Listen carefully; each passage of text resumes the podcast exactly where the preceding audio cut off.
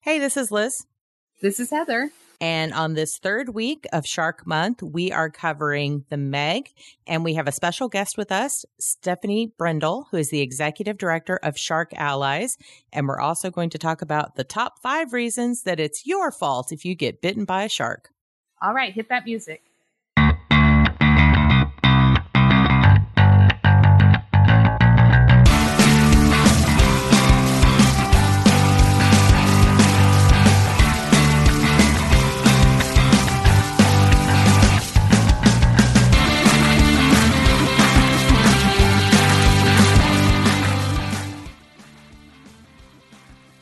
Right, everybody, welcome back to week three of Shark Month here at Nerdy Bitches Podcast. We are super, super excited. Uh, week one was amazing. We did Jaws and uh, week two, we covered Deep Blue Sea. So you probably still have that crazy ass song stuck in your head like I do.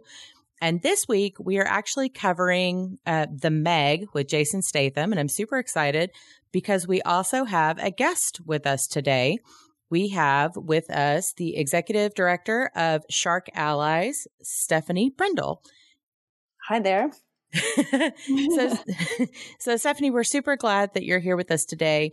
Uh, one of the things that we wanted to do as a part of our Shark Month activity, because uh, September is my birthday, is at the end of September, mm-hmm. and this was the topic that I chose because I'm a shark nut, and I just, you know, I wanted to do some do more than just talk about the movies. Like we want to bring awareness, we want to talk about conservation, but we also wanted to raise some money. Last year I raised a little bit of money as a birthday fundraiser on Facebook for your organization, and I thought, well, this year wouldn't it be fun to do that from the podcast and hopefully our listeners will chip in as well. That's wonderful. Yeah, it's. Um, I really appreciate you doing that, and um, thanks for doing it last year. Mm-hmm. It was. It really. It really helps. Yeah, and and we want to we want to just talk to you a little bit about like tell us about your background and and kind of how you got into sharks, I guess. My background is not academic. Put that out there right away. I am uh, my I came to sharks through being a scuba diver and spending a lot of time in the Pacific Islands. I lived there for a while and that's where I learned how to scuba dive. And a lot of the dives that I went on, I still could see, I mean, there were plenty of sharks on every single dive. And, um, I was always very interested in the, the bigger animals, even, you know, on land and while diving. So I, I was very much drawn to whales and dolphins and sharks and, and um, eventually, through many, many more turns and twists, I had a shark diving company in in Hawaii, and I was able to take people out diving with sharks almost every day. And you know, when you have that opportunity, I, you know, I really uh, took it upon myself to educate myself as much as I can. I thought if I talk to people, then I need to be an expert, and you know, it's hard. It's there's no degree in, in unless you want to go into shark biology. I mean, marine biology and then study mm-hmm. sharks, which is many many years. There's no real advocacy that that specializes on sharks, and I was always more interested in in conservation than in in the biology part of it. So I taught myself, and eventually ended up in um, doing a lot of conservation work and and policy work and and was part of the first uh, fin trade ban in, in Hawaii, which became a historic move. And that got emulated in many more states. And that changed my life. And here I am. I sold my business and I'm only doing shark conservation now full time. That's amazing. Yes. We, we talked a little bit about, uh, kind of the realities of shark finning in, in our first episode this month and, and why it's so barbaric and just horrible and mm-hmm. you know and can you tell us just a little bit more about like what does shark allies really focus on and what are your goals for the future we have three or four different campaigns that you know we're working on we always work on outreach and education doing presentations in schools and even anything from even uh, universities and film studios anyone that wants to learn about sharks.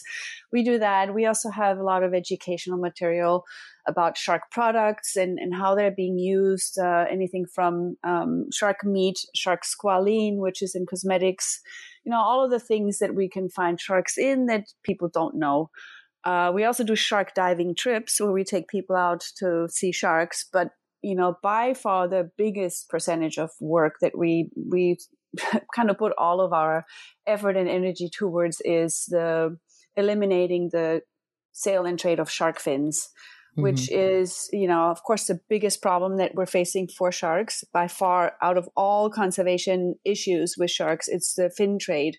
That's the biggest problem. So this is why we feel the the way to save the most sharks in our outreach work and, and, and advocacy work is by working on reducing the fin trade because you know that can save millions of sharks when you get something passed when you when you end up banning the the sale and trade of shark fins you you know you're affecting the trade which is much you know which is what we need to do mm-hmm. so that's what we're focusing on and it, it's the it's the hardest and the least um, glamorous work because you're you know you're dealing with um, uh, you know, you're basically walking around in the suit and, and working uh, in meetings. You're not out on a boat dealing with sharks. So it's, right. it's, it's not the most natural thing someone might want to do, but it's really what needs to be done.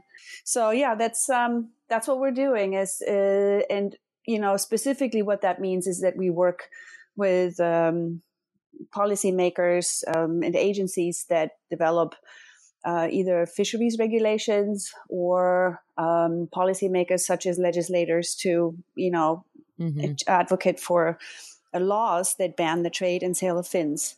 And that that's what we're trying to do in Florida. And it's, you know, as you can imagine, legislative campaigns are very complicated. They, they, they require a lot of dedicated work.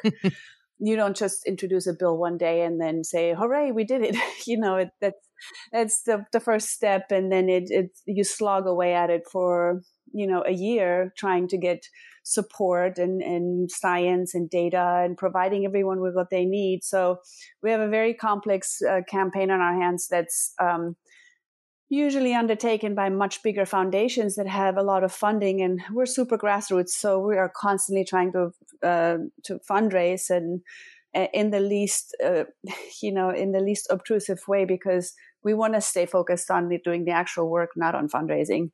So uh, we really appreciate when people like you do something creative like you do because it eases the pressure on us well, yeah, we, we get that with a with a name like Nerdy Bitches. We're a little bit grassroots ourselves. Yeah, yeah, yeah. exactly. But you know what? Grassroots is where most of the, the movement happens. You know, this is where people don't have to be quite as corporate and things move faster and you don't have to run everything through 17 different boards and legal departments. So you know sometimes being small and nimble is is really good and mm-hmm. and i think it's also great for people that you want to collaborate yep. with because they know exactly who they're talking to i mean when you wrote to shark allies you got straight to me and we were on the phone and you know i mean it's that's what people want they want to talk to people and and get a get a, a promise or a commitment from a person not from a a board that you know meets four months later and makes a decision. So there's a there's a real benefit to it. Yeah, absolutely. And and that was again one of our goals is like let's find an organization that can use our help and that you know that we even yeah. even though we're we're still a fairly small podcast in the grand ocean of podcasting, I guess. Um, mm-hmm. you know, we we have that ability and and the fact that you mm-hmm. you answered and we're like yay sure i'll come on the show that sounds great and and that's yeah. awesome for us because it gives us an opportunity to get a little bit wider and it gives us an opportunity to educate our our folks as well because that's the nerdy side of us we we don't want to just yeah. talk about things we want to educate and and again i i became like a shark advocate at like age 10 you know, it's like I watched watched a National Geographic shark episode or something and I was just completely enthralled and hooked and and it's something mm-hmm. like I'm not a water person. I'm not like an under the water person. I don't I don't dive and stuff. I'd love to, but it's just not anything that I've ever really done. But this is still something I feel very strongly about. And because I, you know, I, I like I have three dogs, but if you could, I would probably have three sharks. So, you know. yeah. Less less cuddly, but less cuddly, yeah. but more awesome in a way. So well, you know, I, I feel I feel so um, fascinated by sharks mostly because they are so wild and because we can't, you know, we can't tame them, we can't, you know, really put them in captivity. Captivity, mm-hmm. they're purely, purely wild, and they're they really don't give a damn about us, which is great, which is how it should be, mm-hmm. and uh, you know, in a good way and a bad way. I mean, they just they could they couldn't care less about us, and that just kind of is very.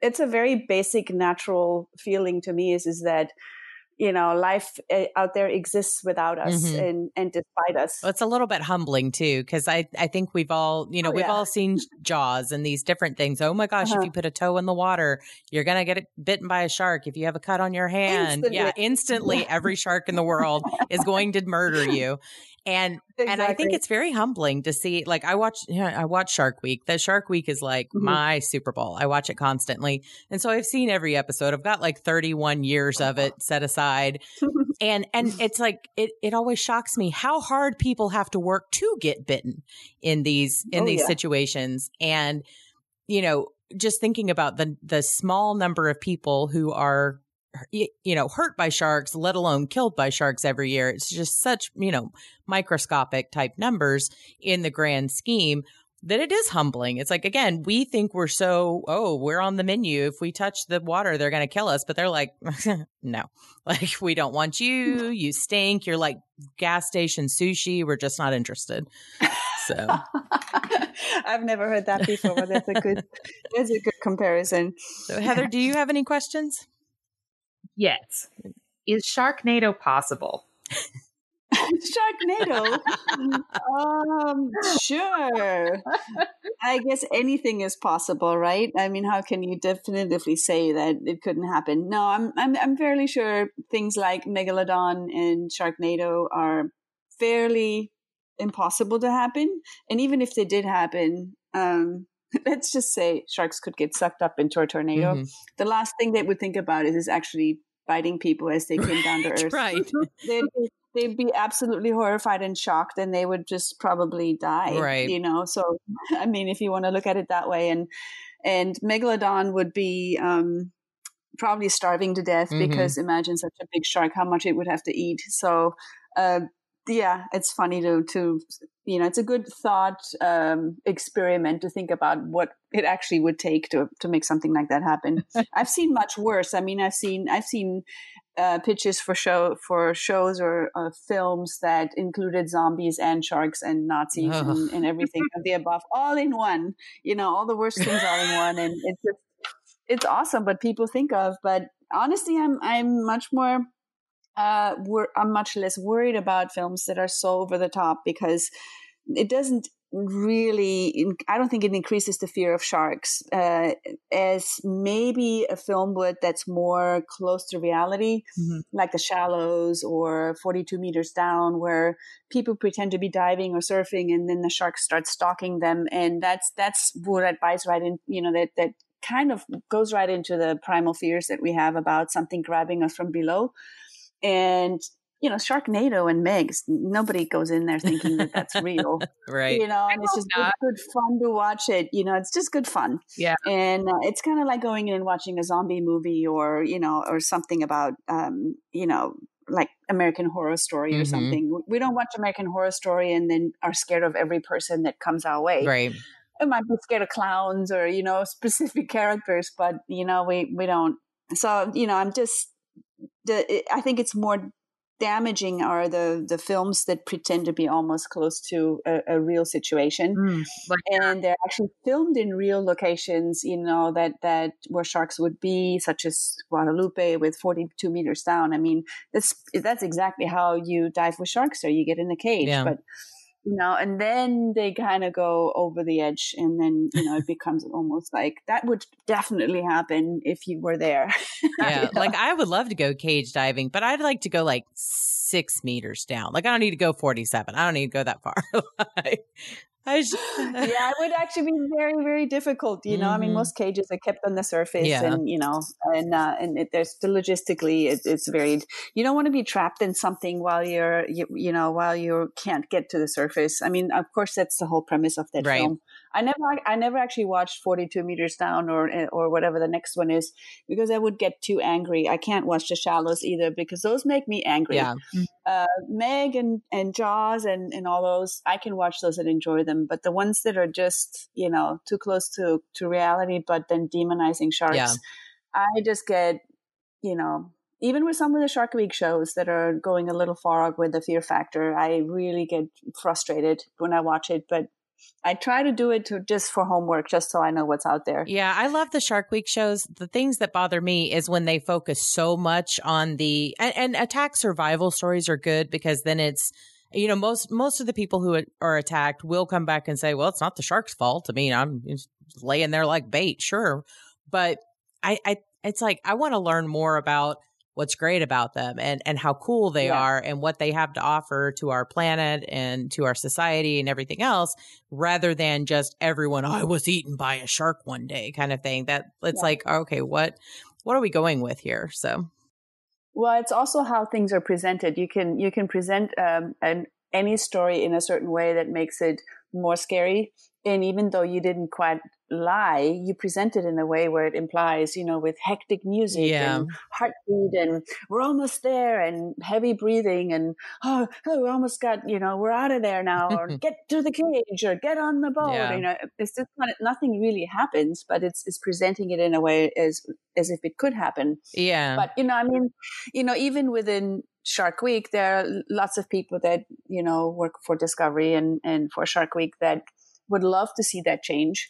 They would love to not have to cringe when they look at some of the shows but it's it's just it goes all the way up to you know right. certain shareholders that love the the ratings and there will there will be a slow change in the next years where they'll come back more to um, being not quite as sensationalistic um, i wish that they would realize how big of a voice they have uh, globally for sharks. I'm sure that they realize it, but I don't understand. I don't quite know if they uh, realize how much. I mean, they are the biggest megaphone for sharks yeah. on the planet, and I feel like there's a little bit of responsibility that comes with that. Not meaning, not saying that the programming needs to change, but I think in addition to the programming, there could be some some things that could really help shark conservation but you know it's hollywood. It's you know it's a different world and you know all we can do is, is chip away at it. But um yeah i mean i i agree you know big big horror movies those those are fine. Mm-hmm. go go have a have at it. Get popcorn have fun. You know jaws is somewhere in the middle you know yeah. because it is realistic and it is a really really good film. I watched jaws because i i just like this the the dialogue and the characters and the storytelling. I just think it's a great film I mean, I just I totally ignore the fact that they're you know that the shark is there almost because that part doesn't even really interest me. Well, the shark you know? the shark doesn't even show up until an hour and yeah. twenty minutes into the movie.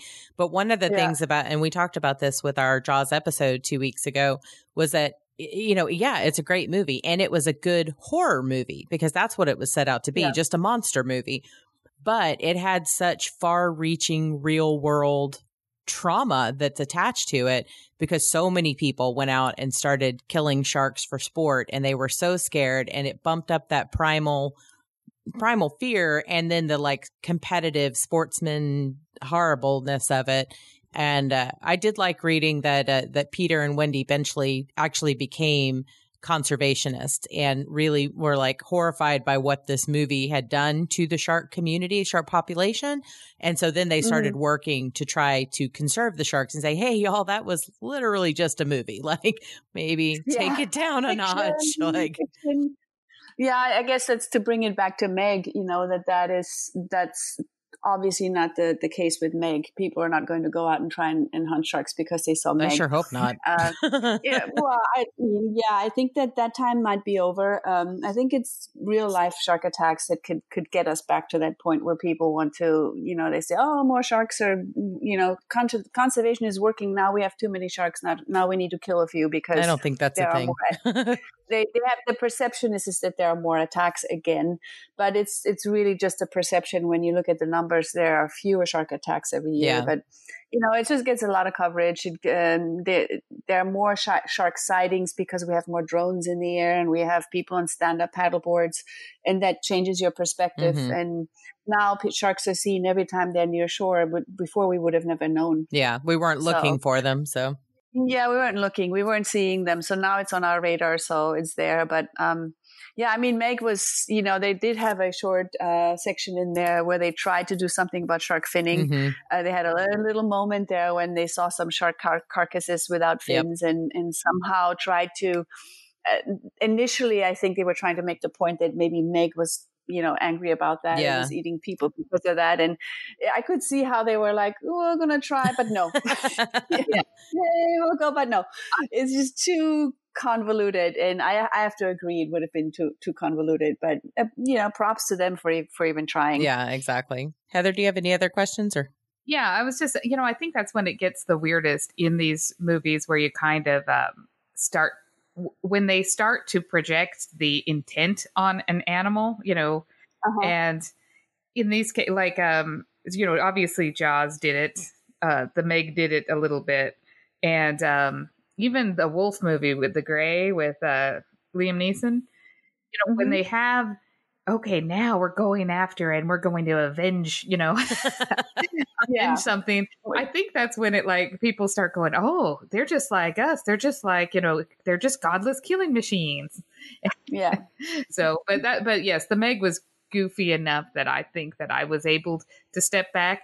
But um, I'm still afraid of spiders because of arachnophobia, and really they were out to get me. Really, Swear to God, yeah. Well, spiders are just evil. So oh, i love spiders i mean it's I, I'm fine with spiders was- I outside was- doing their thing. I, I was I actually was going to use that as an example. I was going to say that hey, you can watch something like Arachnophobia and not be get more scared of, of spiders, but apparently that's not true. You you've just disproven that fact. I, so thought- I was at that age in which you should not be watching horror movies on repeat. And uh, true, it was like, true, it was like junior high-ish, you know. yeah, And yeah. um, it's they it always stuck with me. I could still like see it.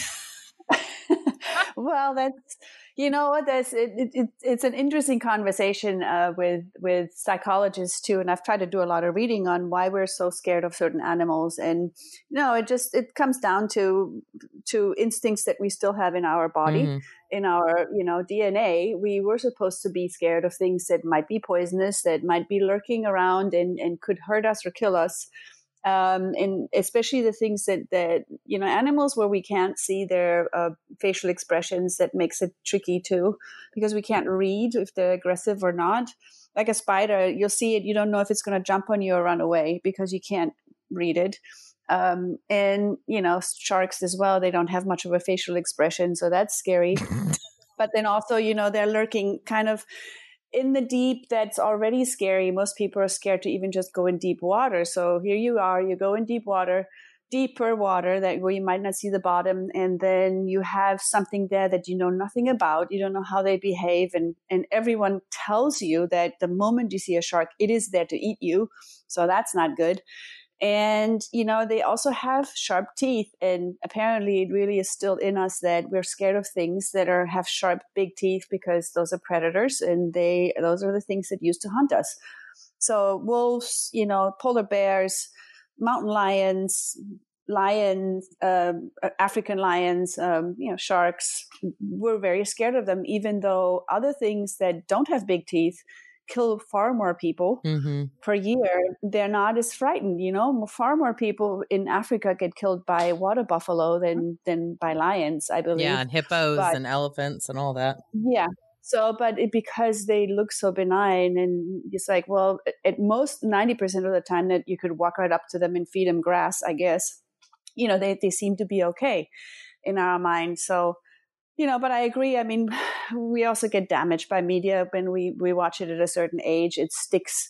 It sticks to you. You know, you you you're scared of of certain things. I I was smart enough as a kid. I didn't want to watch horror movies uh, because I didn't want to be scared of the dark. I didn't want to be scared of anything. So I th- I knew myself, and I knew that if I watched mostly things about crazy people attacking you, I would be really scared to walk Mhm. around at nighttime. Uh, I was never scared of animals; those never worried me, or spiders, or anything. It was just movies about crazy people in masks and with chainsaws, and you know that's what I was like. Oh, if anything is if anything is scary, it's people. So as long as you're in a place where no people, you're fine. Well, I think with the people, you get that that intent to do harm much more than an animal. Animal will be like, eh, I'm hungry. Maybe I'll take a bite of this. You know, and that's an instinctual animal kind of thing. Like it's not personal. But with the psycho people, it's, totally personal. Yeah, and you never know who that's going to be. You, you know, it could be someone you know uh, yeah. that you think is a friend. With animals, when you you know when you have a friend, and um, and you know, animals also don't go on a revenge spree. They're not going out to find the cousin of the person that killed their brother, like Jaws four. You know, exactly. they don't they don't have that kind of reasoning. They don't even have that within their own species. You know, they're not going after someone that that even the most sensitive mammals, let's say orcas and elephants that are really hold a long memory and have very strong family bonds and they mourn over their, their dead and you know even they don't go on a revenge spree even though they probably remember who did it over years mm-hmm. you know so um, it's just not not what how nature functions it's it's eat or get eaten and it, it's a cycle and it's only the homo sapiens that is this cruel um, animal that hunts for sport. I mean, there's a few animals that play with their food as well, orcas and cats, for example. Mm-hmm. But you know, they're not doing it just for sport, and then you know, and at, at great numbers. And you know, also this this whole thing of extracting so far more than we need constantly of everything. We just can't get enough. We're we're like a super predator. We we take and take and take and, and fish as much as we can and hunt as much as we can before someone else gets it and has nothing to do with what we actually need. It's all about let's eliminate the, the, the species that are competition. You know, let's get rid of everything that could be eating the same thing we want to eat or anything that could be dangerous or anything that could maybe eat too much grass. I mean, or looks at like us that. funny, or you know, yeah, it's like get rid of it. Safety first, you know. I mean, it's absolutely unreasonable most of the time. So that's where sharks are at the very bottom of that that of that level too. Um, they're just some of the least favorite animals of most people. Um, even if they're fascinated and they say they like them, they're just horrified of them, and, and it's a big phobia. Mm-hmm. And it's funny it can go hand in hand because in my business in Hawaii, I actually took many people out that came and they said, Sharks are my biggest phobia. I'm so scared of them, but that's why I want to go out and see them because I'm also kind of fascinated by them. So it's it's a, there's a very close, you know, yeah, it's close close relationship between fascination and fear. Fine line. Mm-hmm. Yep. Sounds good. Well, I have a couple of questions for you, Stefanie, that have come from some of our audience members. I just put it out sure. quickly on social media and got a few few mm-hmm. questions for you. Um, mm-hmm. I have two. I will say, uh, which species do you feel is the most dangerous to humans potentially? Um, other humans. first of all, first of all, um, well, shark species. Let's say that. So, oh, yeah. okay. I was gonna, I was gonna go mosquitoes, pigs, cows. You were gonna, you were gonna have to wait an hour before I said shark. Right? No. Um, well, there's really only three large, three or four large species that um, that could potentially look at it as a human, at a human as I, I might check it out. It might be food, and those are great whites, bull sharks, and tiger sharks. Mm-hmm. Um, then there's some bigger, bolder sharks like um, oceanic white tip and mako shark that are big enough that they can do damage if you know mm-hmm. if if you have an interaction with them. Oceanics get blamed for a lot of um, shipwreck uh, type deaths where people are already in the water and hurt or you know half of those are the stories are however really skewed where the people probably were already dead and then the sharks came yeah, and ate them. yeah. um, so it's hard to know because the, the trauma it, it, doesn't always keep the story straight.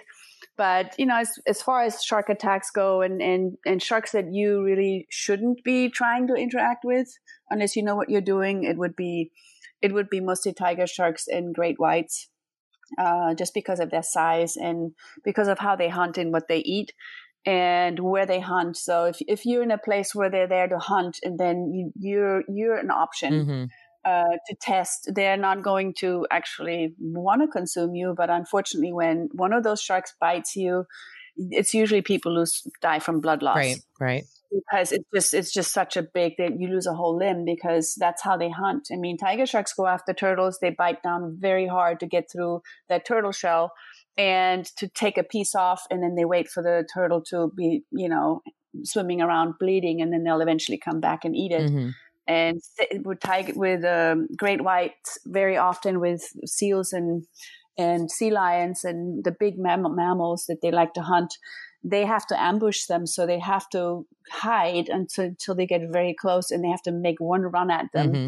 because if they don't get them on the first run the those mammals are they're way too limber and quick and they're very maneuverable and great whites are not so if they don't get them on the first try, they probably won't get them because those things will just swim circles around them and hide behind their fin and, you know, like really literally tap them on the shoulder. And, you know, I mean, they just, it's just how it works with great whites. Mm-hmm. Or, or both sharks will swim around and test things. They'll, they'll put their mouth on something and bite down and they have actual receptors in their mouths just to put it in a simple way mm-hmm. where they can um, great whites at least can immediately determine what your calorie uh, value is when they bite down and if you're nice and fat and juicy they will eat you but no human is fat and juicy enough so that's why great whites don't eat people. They're not fat enough. You need to be a seal. You need to be something that has really high high fat content like blubber. So we're the uh, kale salad of the food chain. Yeah, exactly. And they're like, no, I don't want, but they don't have hands to test right. it. So they test everything with their mouth. And, and tiger sharks, they test a lot of things because they like to, they're very lazy. They like to swim around and check things that are floating around on the surface. They'll bite buoys and they'll bite the edge of a boat and they'll bite down on styrofoam just to kind of see what it is. And because they don't like to work for their food. They like to go around and just kind of find mm-hmm. stuff that's half dead. So, so, yeah. It sounds like the way I'm picturing it then is that like it's like a feeding frenzy when somebody puts like donuts in the break room. Like, like there's so many people reaching for it and somebody just accidentally grabbed a piece of their hand. Like, yeah. oh, yeah, yeah. Well, you know what? The, the funny thing is, so now I have to get technical because um, feeding frenzy actually rarely ever happens. It's more of like if donuts had feet and they were really fast like mice and you were trying to get one, you know, you'd have to really run at it and get that donut on the first try, right? You're not going to get it if that donut knows you're coming. um, it's more like that because because actually if there's a bunch of sharks let's say around a dead whale they actually did they they develop a real hierarchy it's a very orderly you know, the biggest shark gets to take a bite, then swims on, and then the next shark comes and takes a bite. They don't go at it like dogs would, and they don't snap at each other. Um, they might at some point bite each other if one of the sharks is not, not sticking to the hierarchy, but it's a very quick and, and not very, um, you know, violent thing. The sharks are very subtle. There, it's all about swimming next to each other or towards each other, and then one of them will go, "Okay, you're bigger. All right, go for it." You know, they're very cautious. So yeah, donuts with feet. Oh, now I'm thinking if donuts had feet, I would be in a lot better shape. I know, me too. I'm like, this is a great idea. right. Yeah. Yeah, exactly. Right. Put him on a, or put him on a little, like, really fast little Roomba mm-hmm. and have, have you have to chase him down. Okay. So yeah. All right. Yeah, and I mean, there, there's some other shark species that that hurt people, but not really because they want to. I mean, you know, uh, carp, certain carpet sharks like the wobbegong apparently has 28 um, attacks a year. I just recently read, and I'm like, how can a wobbegong attack Probably anyone? Step but on it. Stepping up, step on yeah. them, right? Or with nurse sharks, is divers messing with them, touching them, and then they they get their hand stuck on them because they the, their mouth is like a suction cup. They just slurp it kind of up, mm-hmm. kind up their food up, and if their hand is there, then they get their hand stuck. So the rest of them are all well, you shouldn't have been there in that, that place in the first place. So, yeah. And cookie cutter sharks were like tiny, tiny sharks that live way deep and they, they come up to the surface only at night. And they're tiny sharks, but they have like a circular mouth. that's almost like a cookie cutter stamp. And they attack, um, usually bigger mammals like dolphins or, or bigger fish like tuna. You'll see like a perfectly circular scar on them. And that's because the shark attaches itself and then just kind of rotates around and bites a big chunk out of you. Yeah, those guys are a holes. So, I've seen those. I've seen those. I oh, think I saw one. There was a guy who was. I don't know if he was swimming the English Channel or what he was doing, but he was. No, it was in Hawaii. Yeah, there's yeah, it was like a long competition type swim, and he yeah. actually got bit by this cookie cutter shark, and I was like, dang, that'd be horrible. Gross. Yeah, I think it's one of the only known attacks. Uh, there might be others, but it's mostly uh, it's it's it's famous because of that. Because it's just you just everybody's kind of grossed out by it. I mean, it was in, in a deep channel, yeah. and, and those those little sharks come up um, uh, at nighttime to to catch big things off guard. And it, that's a if that shark was bigger, that would be a real horror shark, right? Because it's it's kind of strange and mysterious.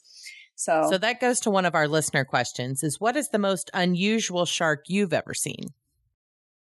Well, I haven't seen a cookie cutter shark. The most unusual shark, uh, I haven't seen many that I find unusual, but I was lucky enough to see a thresher shark. And those are cool. Um, yeah, and they have that really long tail, which seems very odd at first, and it's just it's an odd looking animal when you see them in the water. Mm-hmm.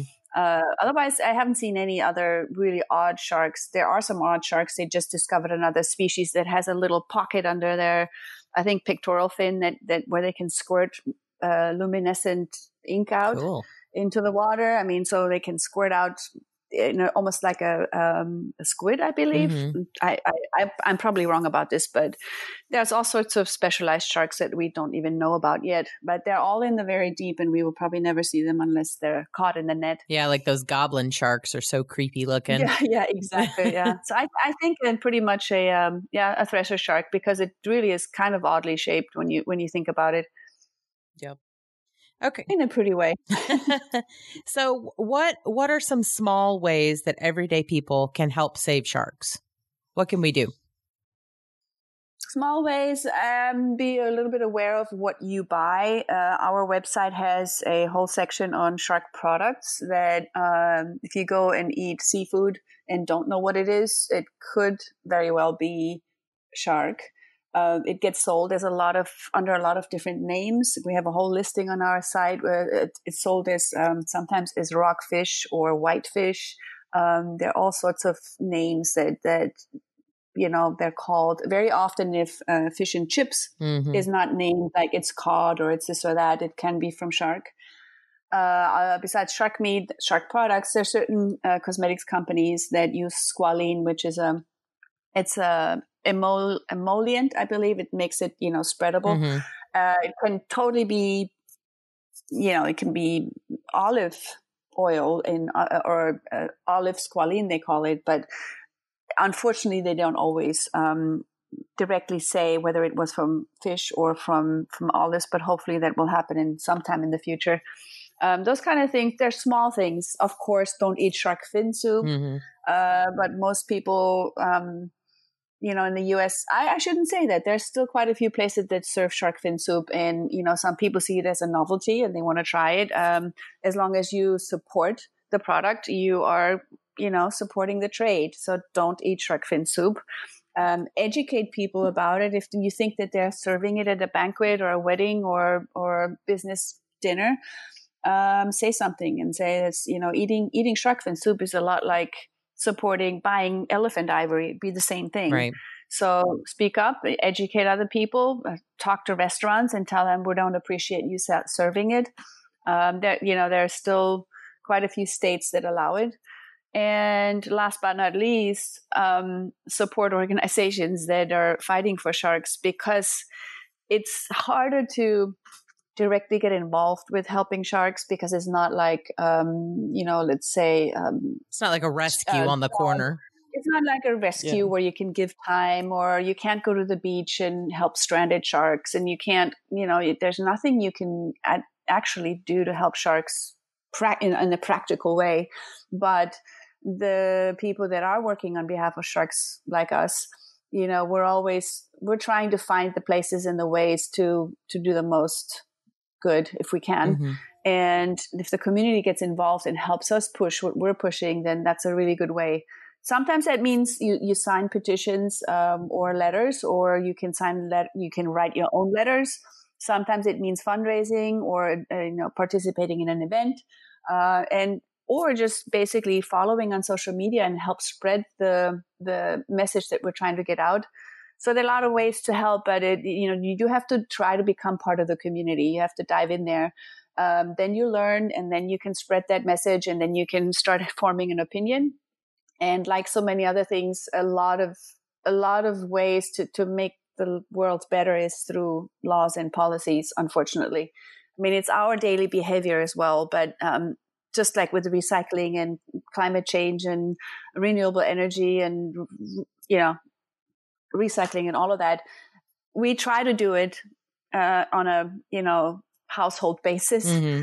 But then the really big offenders are really not. That's not really where the big difference is going to be made. Right. So that's that's kind of where we're at with ocean conservation and a lot of the the fishing problems is that yes, do the right thing, but you know it's about pulling together and, and pushing at the right moments in the right direction to to get something done. Excellent, Heather. Do you have any questions? okay, let's let's take a quick break, and when we come back, we can talk about the Meg more specifically. Uh, sure. And then we'll talk about a couple other things as we go on. So we'll be right back. Hi, I'm Sunny Hepburn. And I'm Brandy Fleeks.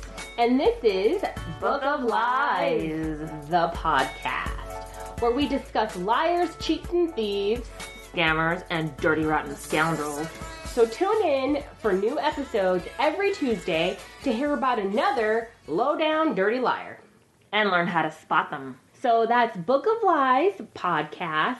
Find us on your favorite podcast player or on Twitter at Book of Lies Pod, on Instagram at Book of Lies Podcast, and on Facebook at Book of Lies Podcast. And if you want to send us an email, send us one at Book of Lies Podcast at gmail.com. Okay? Bye bye.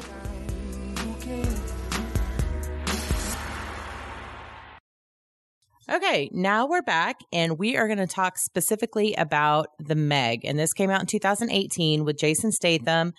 And what do you, what do you guys, um, now Heather, you had never seen this before. Is that right? That's correct. So you've just seen it for the first time. Stefanie, you said you had seen it before. I saw it when it came out. Yeah. Okay. What were your initial, initial thoughts on the movie? Are you asking? Uh, Who, whoever. You go first, you go first Heather. oh, uh, mine had a lot to do with um, Jason Statham's uh, chest area. So.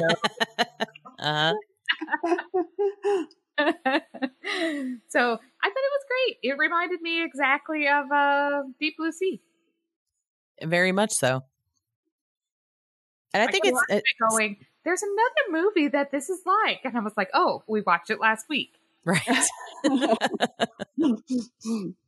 I say, it, you know, I think it is kind of interesting that when you watch these movies back, you know, if you watch them years apart, you're like, oh, that's that's interesting, and oh, that's cool. But when you watch them like in a row, you'll notice so many similarities and even just Easter eggs and nods towards the other ones. So, like when we watched um, Jaws, you know, we saw the license plate from Louisiana that was inside the tiger shark. And then we saw the the lady who is 112 but owns a 6-year-old and she wears widow wear and all this crazy stuff. And then as you move on to Deep Blue Sea, you see that there's a shark that has mm-hmm. a license plate jammed in its cheek cuz sharks mm-hmm. sharks have cheeks in movies, I guess. Mm-hmm. And so they go and pull it out and it's a Louisiana license plate just like the one from Jaws and, and then we get to the like, Meg, and then mm-hmm. we get mm-hmm. another we get another mother on the beach with a weird little kid in the ocean who may or may not get eaten by a big shark. So yeah, I guess they just the formula, you know, isn't doesn't doesn't doesn't have a lot of ingredients, and it's easier to yeah. stick with the same old um, sort of tropes that you know that they know work and i you know that I, mm-hmm. part of it might also be that well first of all they know that works and why was jaws so you, you know they might steal from it because it was so successful and they, they think that's what people want to see. Uh, mm-hmm. And, you know, I live in LA and I talk to people all the time and, you know, I feel like it's probably very much a bubble and whoever is the screenwriter does not extend a lot of time uh, researching sharks or researching all the possibilities and all the interesting twists and turns you really could put into it. it. You know, I'm sure that they don't they don't know much about sharks at all. They just know what people want to see. And it's so funny because what you said about Jason Statham's chest, that was the moment where I actually laughed the hardest, where I thought, now they've gone too far. It's, it's like the totally pointless, gratuitous shot of him taking the shirt off. And I'm just Uh-huh. like, oh, come on. You know, it's like you had to find that moment where he gets to stand there all, you know, covered in water or whatever. Yeah. And I just thought that was that was more hokey than anything else. I was like, oh God, you know, whatever. But you know, There was I a lot. it's, uh, it's eye yeah. candy, and you know, if but it, I mean, I actually just kind of both of us, my friend and I, were both like, oh Jesus, you know, now. so, but at least at least for once it was a guy and it wasn't a girl in, in her bathing suit, so that's that's always encouraging. Um, Yeah, we, we like it when the man the men are being objectified, you know, much like the women usually are. We're we're more fans of that. But it's just like that uh, that action movie Hobbs and Shaw that came out a couple Uh-huh. of weeks ago. Uh-huh. It's is I have no idea what the story's about. I could care less what the story's about. That's not why I was there. I was there to look at these two attractive men taking their shirt off, flexing themselves, and you know, being snarky while they did it. That was Yes. all I needed out of that. So That's fine. Exactly. That's fine. Let's let's just call it what it is. Yeah. So So- I think, so I think for me, when I, and like I said, when I went to see it with my sister and her friend, and they were just like, like for them, this was so suspenseful. And I'm like, y'all, this is the most formulaic movie ever. Like you just know exactly what's going to, of course, there's more than one shark. And of course, Yeah. it's gonna come up and of course Uh-huh. it's gonna eat the su- you know like like i know that's coming even i haven't seen the movie but i've seen enough of these movies to know that that's exactly what's about to happen so uh, you know but i guess they don't watch these kind of movies that's not you know they're more chick Mm. flick girls and that's fine but so they're like oh my god it was like so suspenseful my heart's in my chest i'm like really Oh Like, God, yeah. Well, you know, okay. also also all the cheesy one-liners. It just makes you Yeah. completely fall out of the story. You know, it's like if even the dialogue was a little bit better, I might actually get sucked into these characters. But you kind of watch it and really don't care who gets eaten, too. You No, know, yeah, not- doesn't you're not- matter. You're not rooting for anyone. You're just like, oh, it just ate the whole boat. You know, oh, look at I- that. You just don't care because you don't buy into the characters. But I could see myself working on Mana One because I really liked the snarky, sarcastic attitudes of everybody. I was like, I could totally fit right in. Mhm. I don't know what I would do, but that would be great. I'd sit underwater and watch the whales swim by all day. That'd be great. I don't, you know. is that the one from the Deep Blue Sea? No, no, that's this one, uh, Oh. the underwater station that the the lab that they're in before Oh, yeah. they sink them Mhm. down to the ocean floor. Yeah, And have to say, the, in, in the Deep Blue Sea, my favorite moment was when unexpectedly Sam Jackson gets eaten. Like early, in Oh, the that was the best. that was like, wait, somebody That's- got creative. You know, that was that was really awesome. That was the best thing ever. Cause, and it's one of those like, like Heather just saw that one for the first time too, I Yeah. think. And it's, it's one of those that if you, when you don't know it's coming, when you see it for the first time, it Uh-huh. really is shocking. Yeah, But anytime you see it after that, you know it's coming and you're like waiting for it. And then it's just the funniest thing in the world. yeah, because also he's such a big actor. You didn't expect him to go so soon. Right. So it's almost like a joke from by him and by by the director. So yeah, I Yeah. have a little bit more insight in that film because a very close friend of mine knows the knows the director, Yeah. Renny Harlin of that film. So we've had Mhm. conversations with him and Yeah. about his film, and and he has said that since then he's actually learned a lot more about sharks and Well, I hope would- so. He would he would he wish he would have had all of that knowledge before he made the film but you know at least in, in that film too again you're you know it's a it's an altered creature that was changed by Yeah. us so you know i can kind of go along with that and go all right well that's you know it's a super super shark that wouldn't naturally happen so Yeah. There we had a lot to say on that one. That was that was a very interesting one. And then um, you know, like like I said, if you if you've seen that movie and you manage to stick around through the credits and listen Mm. to LL Cool J's deepest bluest, my hat is like a shark's fin, then uh, you know, that Yeah. state that sticks with you for days.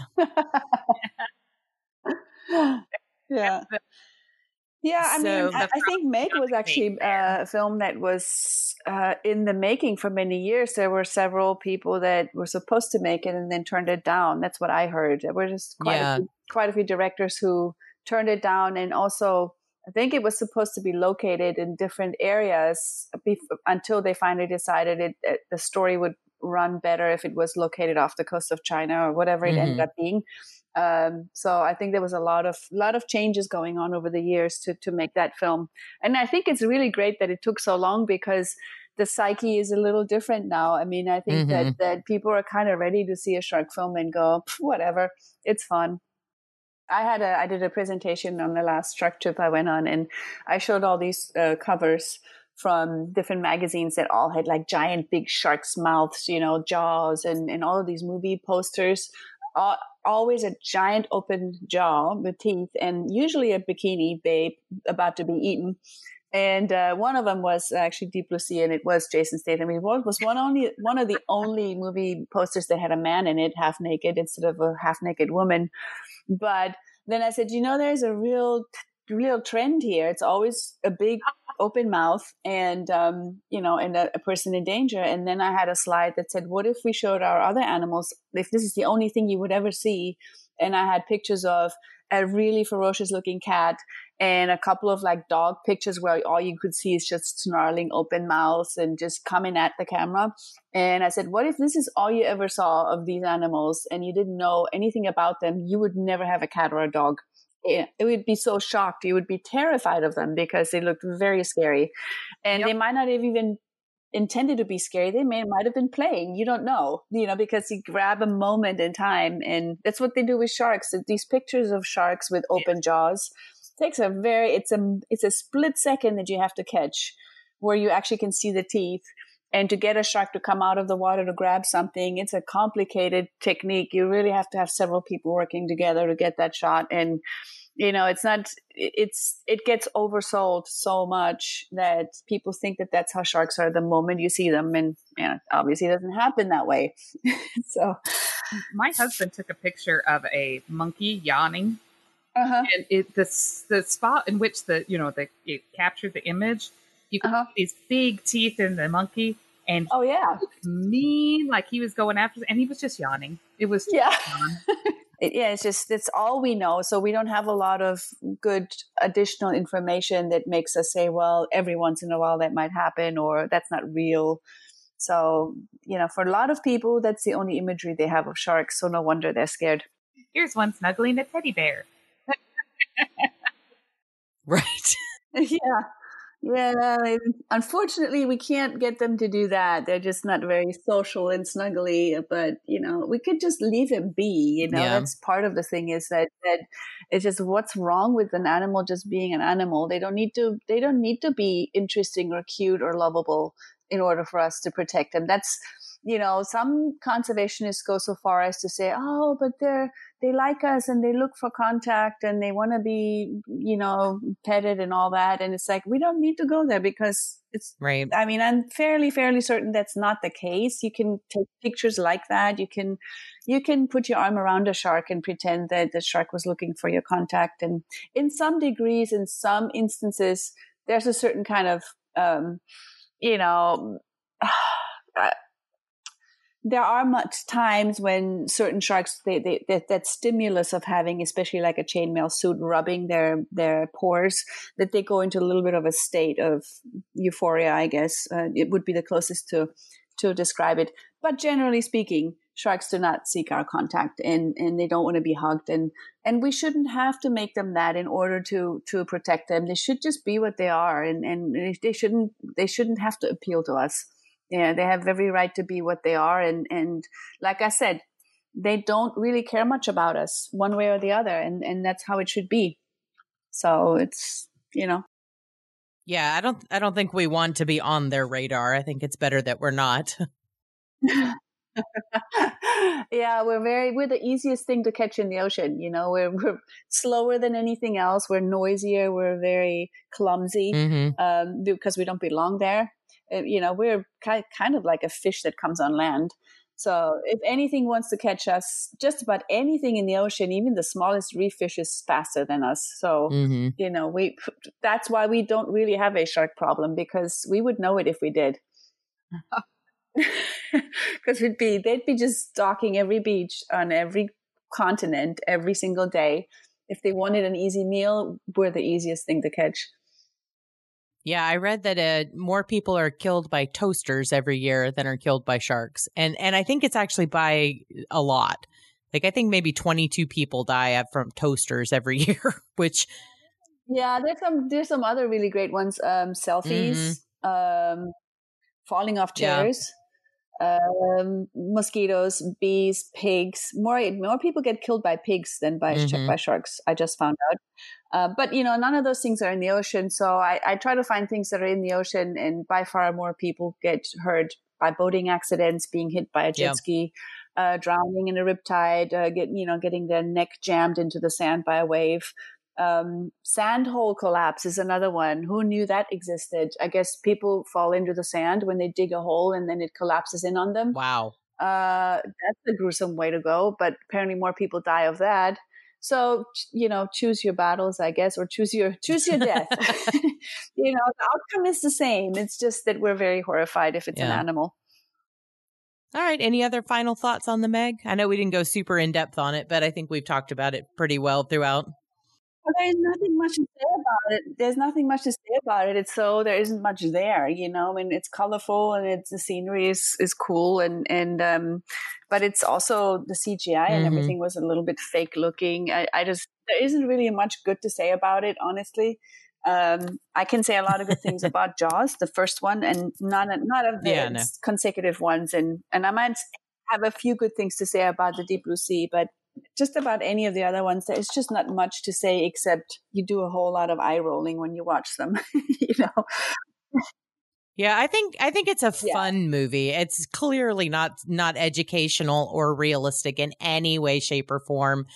But I, it's it's one of those brainless popcorn movies that you can really yeah. get into. And and again, eh, you know, Jason Statham for me over the last couple of years has just really like you know, he's he's known for these kind of big mm-hmm. action movies. But in the last few years, he's taken these roles like uh, with Melissa oh, McCarthy yeah. in mm-hmm. Spy, mm-hmm. and then in the Hobbs and Shaw, to where it's a little bit more of a almost digging yeah. at himself and the mm-hmm. characters mm-hmm. that he's played. And I like that. I like that little bit of, you know, humor behind it and not taking him so seriously. Yeah, it's a little bit of a like a self-deprecating humor. Like, yeah, I'm so tough, mm-hmm. but laughing at himself at the same time. Yeah, that is, that is great. I mean, I watched Meg also because I do like to see big special effects, and I wanted to see how they would how they would make a megalodon look. Um, that, yeah. And that's the reason why I wasn't interested in Sharknado. I was like, there's nothing that int- interests me about that. I, I already know what that's going to look like. They look like puppets. Yeah. yeah and, and it's just also, it, it's not going to be graceful or interesting. I, I like films that try to show us what the underwater world look like because movies are getting really good at it. So I, I like mm-hmm. to kind of get into that. That at least the Meg had that, you know, it was actually in the ocean. But you start taking sharks out of the ocean, then you're like, that's just going to be ridiculous. I think there's there is a movie that's called The Shark Avalanche, where sharks are coming down mm-hmm. in a snow avalanche. I don't know if that that probably went straight to video, I'm yeah. sure, or straight to DVD or whatever. but you know, I'm not going uh, out of my way to watch that one either. right. Exactly. All right, well let's let's take one sure. more quick break and we're going to come back and we're going to talk about the top 5 reasons that you are to blame if you get bitten by a oh. shark. Wonder soul, wonder soul. Wonder soul. Wonder soul. Hey, I'm Lucas, the host of Wonder Soul, a weekly podcast series featuring a variety of topics dealing with life's many passions and experiences. Join me and friends each week as I discuss topics ranging from pop culture to real life conversations that all can find relatable. New episodes bring new guests and new topics and release every Friday. More content can be found on Wonder Soul's YouTube and Twitch channels. Stay up to date and connect with Wonder Soul through social media by following us on Twitter and Instagram. And we hope that you enjoy Wonder Soul wherever you listen to podcasts. So do good and take care. Want a chance to support the show? Want to get some awesome rewards and Nerdy Bitches swag? Then head over to our Patreon account at patreon.com slash nerdybitches. From not your basic bitch to rockstar bitch, we have a monthly plan to fit any budget. Your support allows us to really up our game and make sure the show stays awesome without bowing to corporate sponsorship. In addition to providing prizes, giveaways, and convention coverage, we will also donate 20% of all net profits each month to other independent podcasts. This allows us to help grow other indie shows that we believe in. So hit us up at patreon.com slash nerdybitches and support your favorite bitches today. Okay, we're back. So now we are going to talk about the top five reasons that it's your fault if you get attacked by a shark. So what do you guys think about that? Do you think it's somebody's fault if they get bitten? Shark's fault? Who's who? Where's the blame lay? Um, well, I'm on the side of um, saying it always is the human's fault for being in the wrong place at the wrong time. I mean, not intentionally doing the wrong thing. Sometimes I, I get it when you're swimming and you get bit. It's it's not something you you try to be stupid but it certainly mm-hmm. isn't the shark's fault um, it, it still is the human's fault for being in a situation where well there are sharks in the water that can bite you and if you want to 100% avoid getting bit the only thing you can do is, is not go in the water so the moment mm-hmm. you enter the water and if it's salty there can be a shark so at the moment you go in you should accept the fact that you could get bitten and if it's a bull shark, doesn't even have to be salty water. That's very true. but guaranteed, if it's salty, then you always should swim, right? Yeah. And and in freshwater, in, in certain instances, yes, for sure. But not not so far inland. I mean, I had a friend who was lived yeah. in Idaho and mm-hmm. in some lake, Lake um, Coeur d'Alene, I think is it. She grew up there mm-hmm. water skiing, and she said she was always scared of sharks in case one came all the way up the rivers and all the way into Idaho. And I'm like, I'm pretty sure that but her brothers, her they, brothers told her, told her that and scared yeah, her the, the life out of her for mm-hmm. her whole childhood. Can you imagine that? Yeah.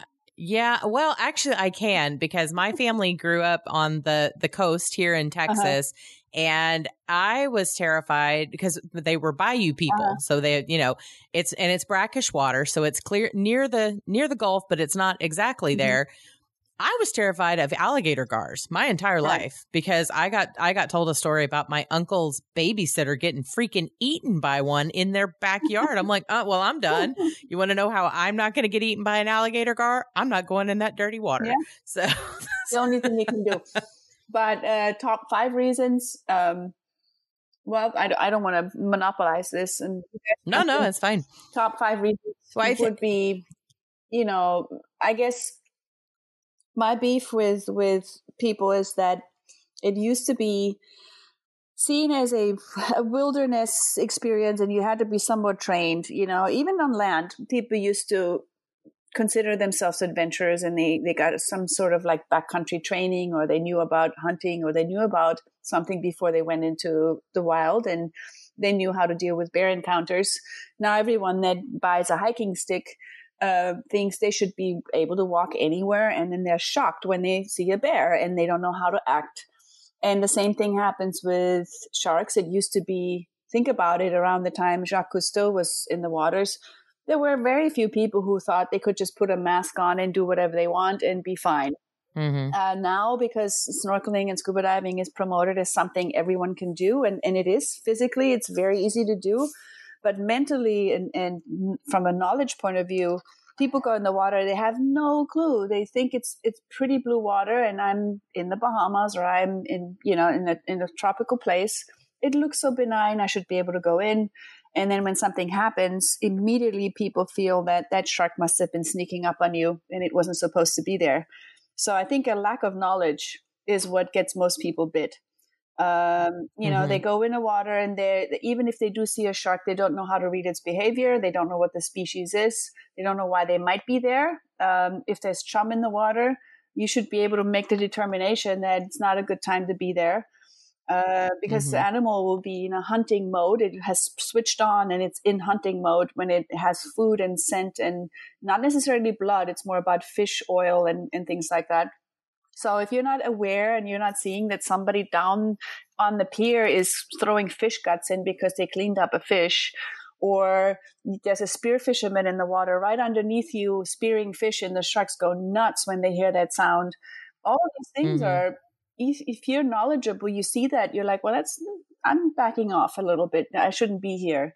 So it's all of those things that that we just feel that the ocean should be our pool. It should be we should mm-hmm. be allowed to have fun. Yet then when shockingly when we see a shark, you know, they it, it gets written up as a story where a shark infiltrates swimming area, you know, and it's it's just bogus because the shark was there first and It's the human that infiltrated. So it's really a lack of knowledge that gets most people. That's top number one. And then, Mhm. you know, then the other ones would be particular instances where divers uh, using using I mean, chum in the wrong way. I'm not against chumming. I mean, it's one of the only ways you get sharks to come close for photos and for Mhm. encounters. But you do it very um, respectfully, and you don't have to chum huge buckets. And it just a little bit of scent, a little bit of visual, and even sound can attract them. hmm And you know, unfortunately, sometimes tourists come along and they sit in the wrong place. They'll sit downstream from where the chum is floating, and when you're supposed to be Mhm. sitting upstream, and you know, flesh can look a little, fingers and toes can look similar to what's floating around in the water, and then you get bit. Again, it's awareness, an awareness problem, um, or just being ignorant and saying, "I have a guide; he should tell me exactly what to do at all times." So and then another one would be harassing sharks. Like I said, a lot of people get bitten because they're manhandling a nurse shark or stepping on a carpet shark. They're, they're Mhm. yanking, they're fishing from shore and they're yanking a, a fish on shore and try to get the hook out. They get bitten. They hook one from a boat. A lot of um, sort of the unprovoked attacks, they call them, are from just handling sharks and they're thrashing around and the, sh- the sharp teeth graze you, you know? So, They, they call it unprovoked if you're if you actually touch the shark. It's unprovoked if you're handling the shark and you pulled it closer to you, then the shark Okay. can just sneak up on you. You Provoked it. is sort of like wait, the other way. Sorry, sorry, exactly the other way around. Provoked, provoked if you if you stood in the way of the mouth because you made it, you know, Yeah. pulled it in. Unprovoked this is when somebody's swimming and had no idea it was they were going to get bit. Yeah. Sorry, so you're right. provoked is like Got you go up and you Yeah. you poke the shark, or you're you're hand feeding. I, I've seen where people are losing their hands Mhm. because obviously the shark can't tell necessarily where the fish ends and your fist begins. Um, and then Right.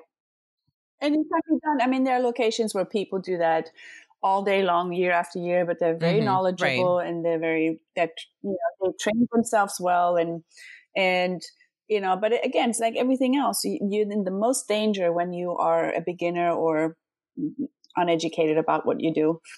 Once you get to be more advanced, you get safer and safer unless you you push the boundaries of not wanting to be safe. You know, any sport is Yeah. like that, and any activity is like that the most dangerous people are the ones that know absolutely nothing or think they know a little bit.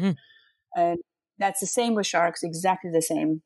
Yeah. I think we also see um, a lot of this attacks when the people are in the wrong place at the wrong time.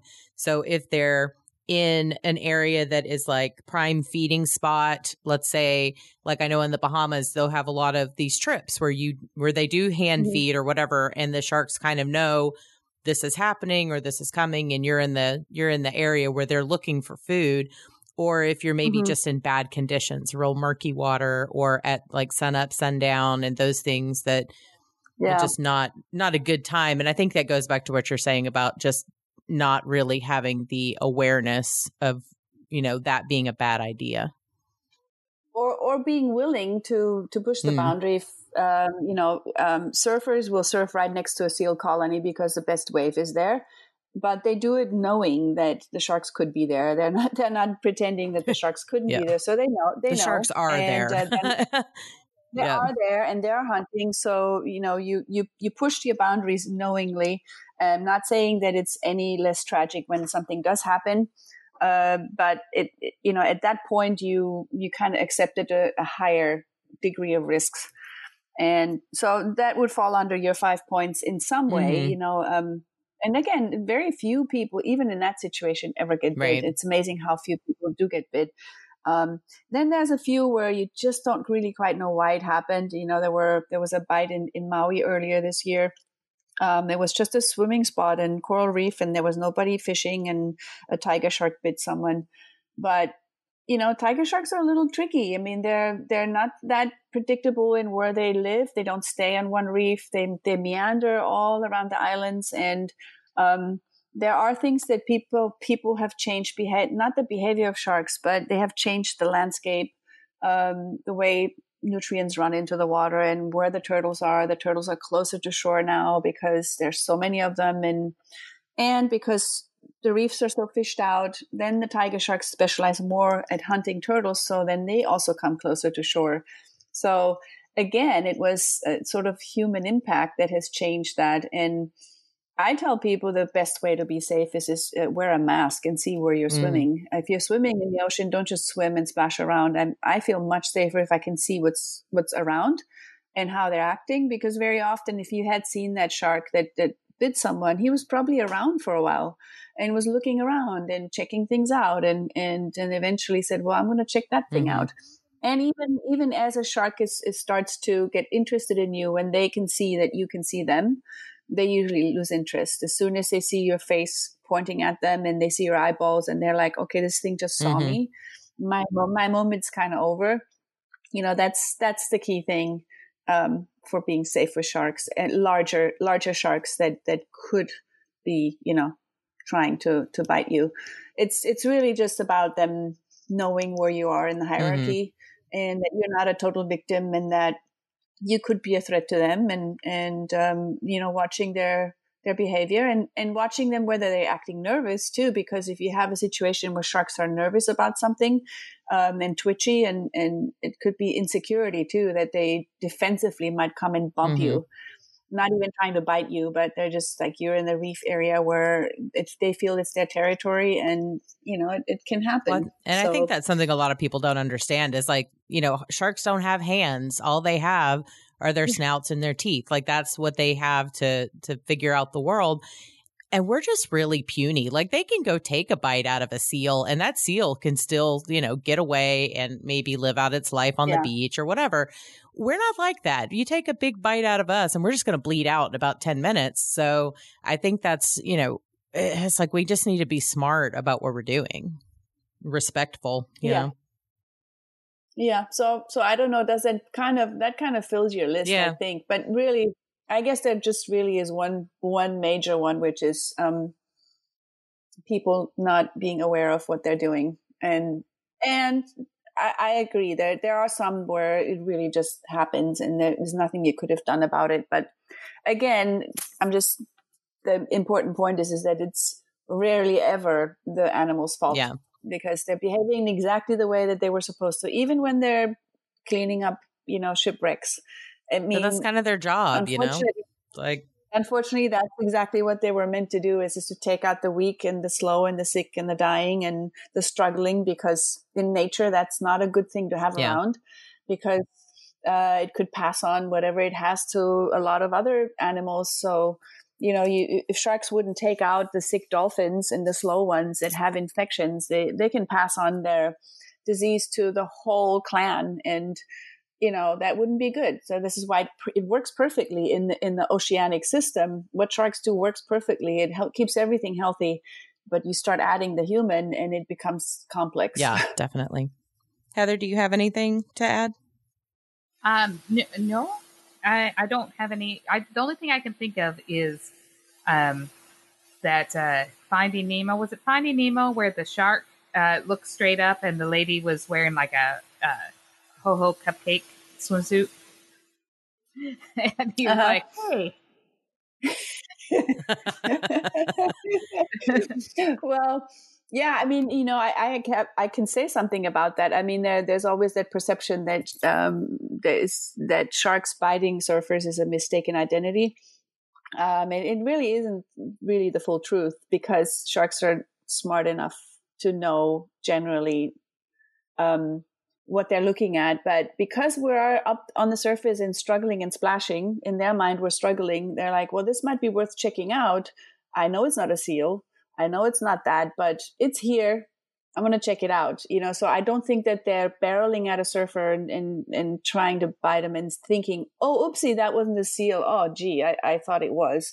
It's just, it fits in their, into their, um, you know, what they're interested in and there's a lot of different science and different experiments that have been done on colors and outlines and what which shark uh, you know is it yellow yum yum yellow that they prefer or is it red or do they even see red um, is it certain outlines is it uh, they've tried suits that were um, colored like sea snakes black and like black and white ringed thinking that oh sharks know that that sea snakes are poisonous so they wouldn't attack you but you're not at all the shape of a sea snake. And it's kind of offensive to think that to the shark to think that they're that dumb. They don't just look at the color and go, oh, there must be a sea snake. The shape and the place where you're swimming, it's all wrong. So that whenever somebody is trying to design something that, that should be a shark repellent and they, they simplify it to think that they can trick a shark who has two more senses than we do, has evolved 400 million years in the ocean to be perfected, to think that they would not notice that the shark that you're looking at is a robot. You know, they've tried to make robot sharks to try and get closer to sharks, and they are like swimming sideways and swimming, making a what are noise, you? you know? I mean, just because it happens to have the shape of a shark, the, the sharks are not going to be fooled. They're hearing you coming from miles away. And uh, so it's funny what, what, we put on them.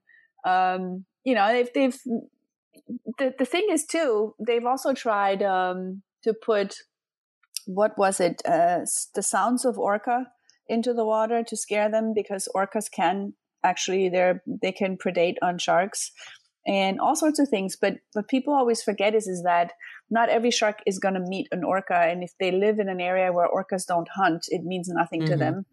You know, so it's it's always that. Same with sea snakes. The, it, sea snakes are in, in, Indonesia. You know, they're not over here. So it, it's very complex, and to try and simplify it, it, it's almost like saying, you know, you're going to try to put on a gorilla suit to to to scare people it just you know we're not going to buy into that. Yeah. You know it's it's it's like if i buy if i buy a robot dog and introduce it to my three dogs they're going to know it's not a dog. Like yeah yeah.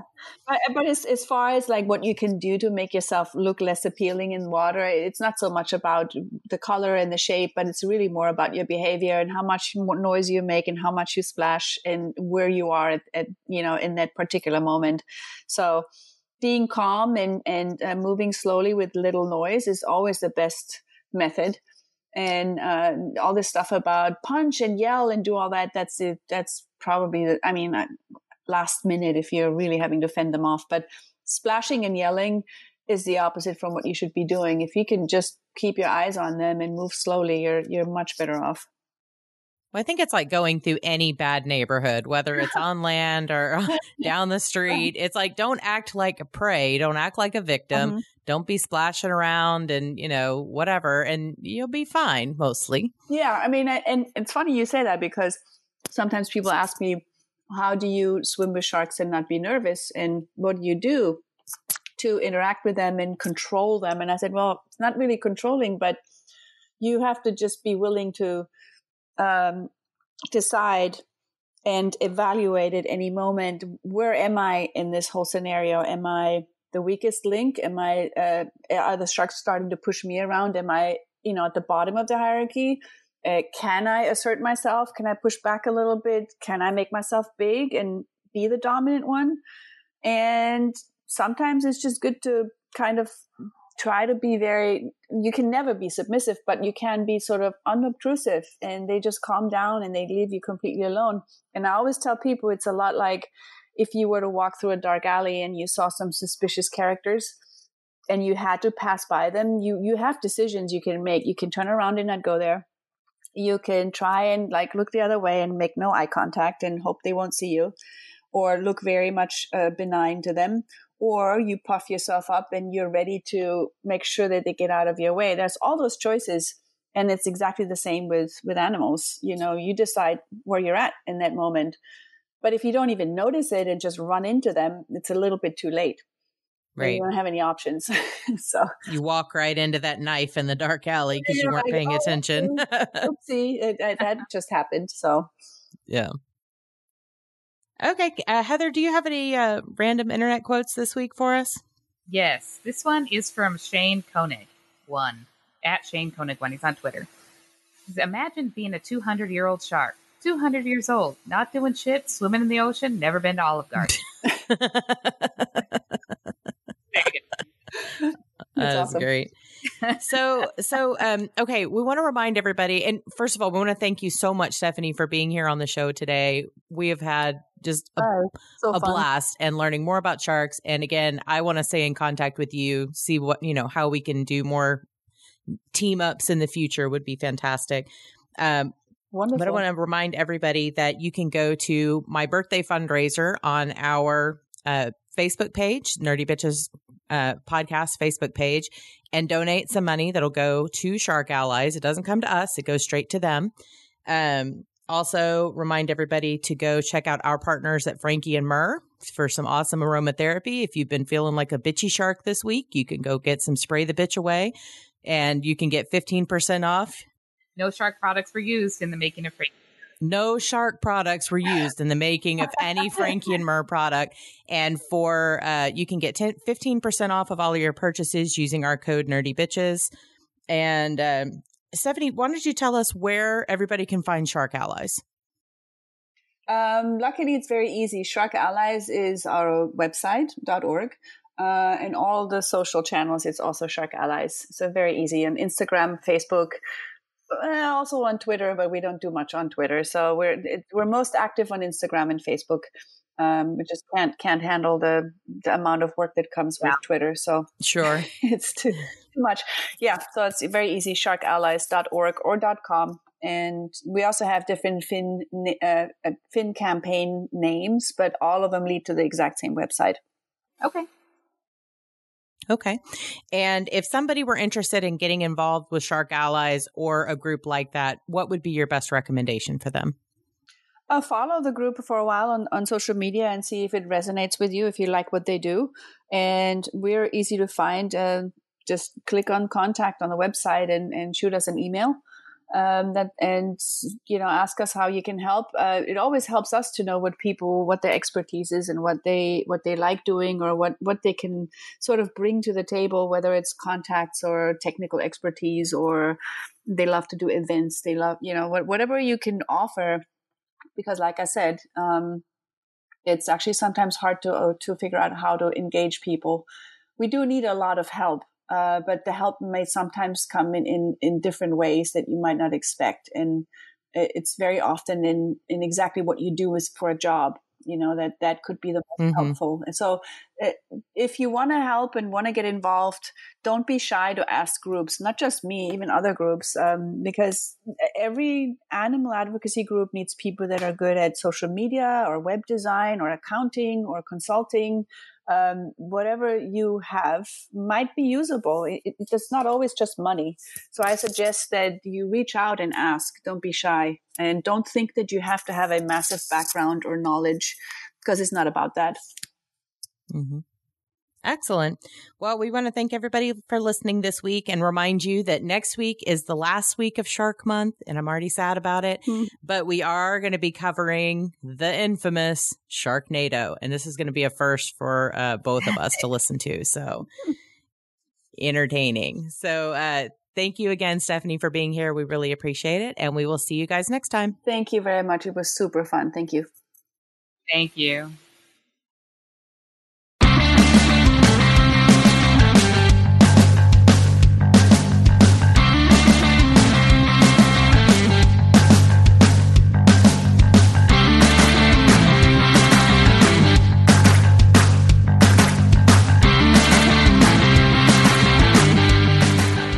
Music provided by www.bensound.com, and please email feedback to contact us at nerdybitches.com.